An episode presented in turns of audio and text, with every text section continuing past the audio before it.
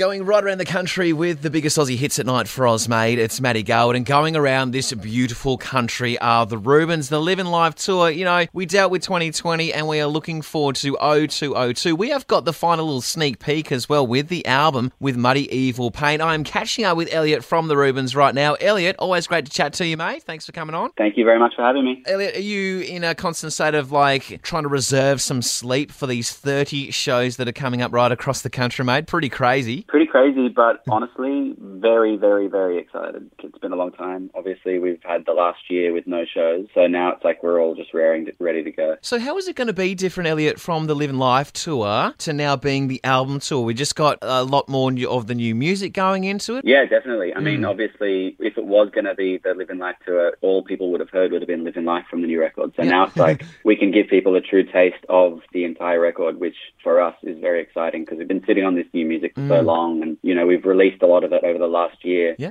and been able to play in a live capacity none of it. So yeah, it's going to be a big, big, big show. And with the shows that are coming up, mate, have you found a few restrictions, or are we still pretty much uh, full steam ahead for it? it's above my pay grade to figure out that stuff.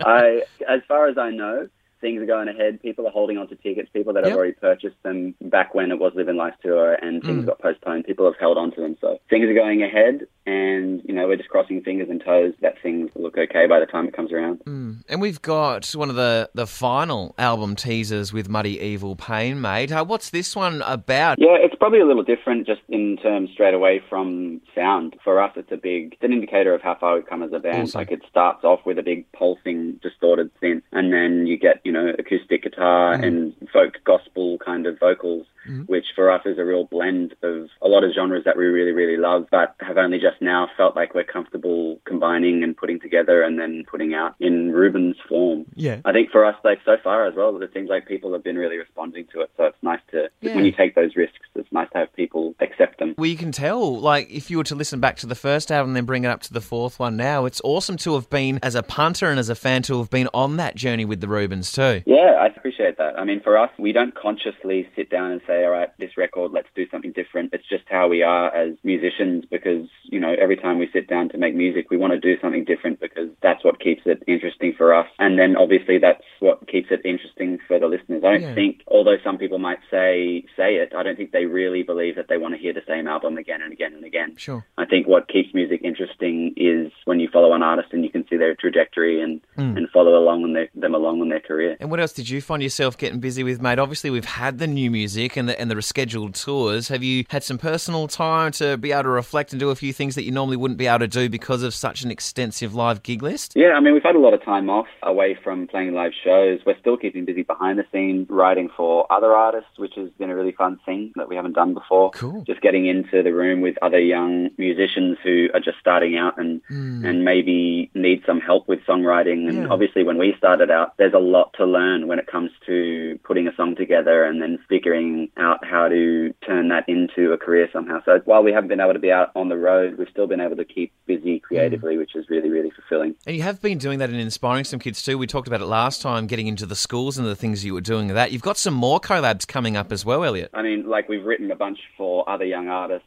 The thing is, when you do that, you have no idea when or if that music will come out. So it's like, yeah. While it's not, and it's not a, necessarily a collab. Like it's not the Rubens on the track. It'll be us just helping out these artists, and then they can put it out as their own thing. So yeah. But I mean, it will be really exciting to see Yeah. those young artists develop and grow once they get that music out there. Did you have anyone throughout your career, Elliot, that came and did anything like this with you or inspired you to get where you are with the Rubens? Uh, we've had a lot of, yeah, really, really inspiring people within the industry helping us out, be it our label, Ivy League, who are just really, really Yes. helpful people helping us understand. You know, when you start out in music, you don't see it as a business. Try not to think about mm. the business side of it too much because it seems a little too icky. But we've had a lot of good people who are just now our mates who help us understand how things work and make sure this fun hobby doesn't become too much of a business or a chore, which is really cool. Yeah, you don't want to lose the fun and the creative side of it, hey, and just go full No, into corporate no. mode. Yeah, exactly. It can happen very easily. Well, we are easily going to play the brand new track, Muddy Evil Pain. Elliot from the Rubens, always great chatting to you, mate. Really looking forward to catching you almost anywhere as well, even down here in Tassie with the 0202 album tour coming up, mate. Great to spend some time with you. Great chatting. Thanks so much for having me. Hey, this is Elliot from the Rubens, and you're listening to Oz Made. This is our new track, Muddy Evil Pain.